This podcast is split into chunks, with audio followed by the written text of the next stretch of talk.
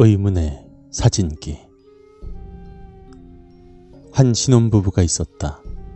그들은 서로를 무척 사랑하고 아끼며 애틋한 나날들을 보내고 있었다. 남편은 법률가였는데 어느 날 중국으로 출장을 가게 되었다. 한국으로 돌아오는 길에 공항 근처에서 그는 낡은 사진기를 팔고 있는 한 할아버지를 보았다.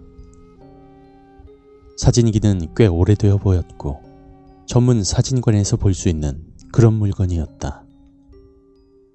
낡은 삼각대와 투박하게 큰 사진기의 모양이 정겨워 보여 그는 그것을 아내에게 선물하기로 마음먹었다. 할아버지는 중국 돈으로 30원을 요구했고 남편은 사진기를 사서 집으로 돌아왔다. 그러나 사진기가 집으로 들어온 후부터 이상한 일들이 일어나기 시작했다. 그 중 하나가 바로 악몽이었다. 어두컴컴한 사무실에서 한 남자가 서류 더미에 파묻혀 책상 위에 엎드린 채 고난 잠을 자고 있었다. 남자의 주변엔 그가 쓰다만 글씨들로 범벅된 종이들과 펜, 잉크들이 산만하게 널려 있었다.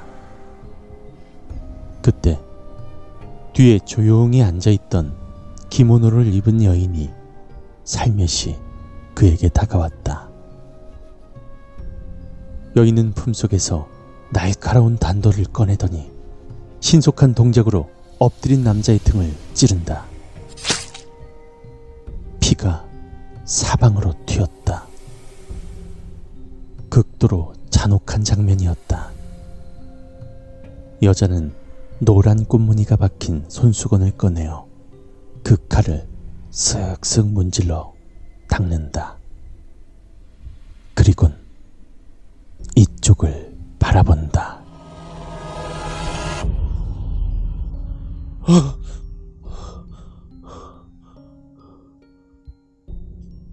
남편과 아내는 동시에 꿈에서 깼다.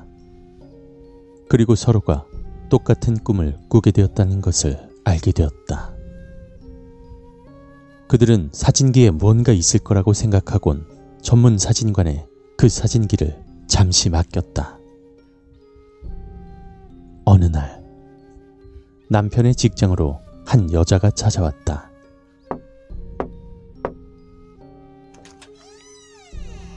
여자는 검은 베일로 온몸을 감싸고 훌쩍이며 자리에 앉았다.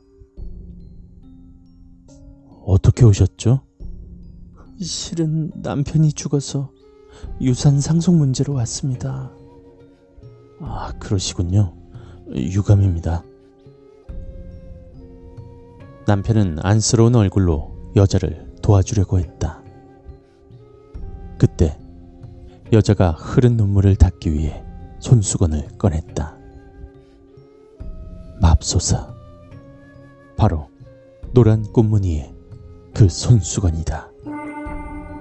앞에 앉아 있는 여인은 꿈속에서 보았던 그 여인이었던 것이다. 남편은 순간 놀라 손수건과 여자를 번갈아 보았지만 애써 내색하지 않았다.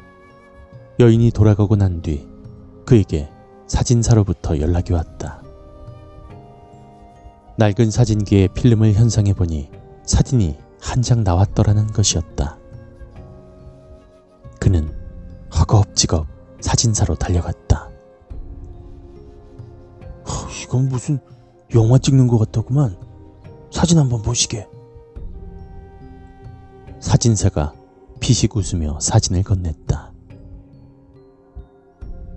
사진 속에는 피 묻은 칼을 닦으며 이쪽을 바라보고 있는 여인이 서 있었다.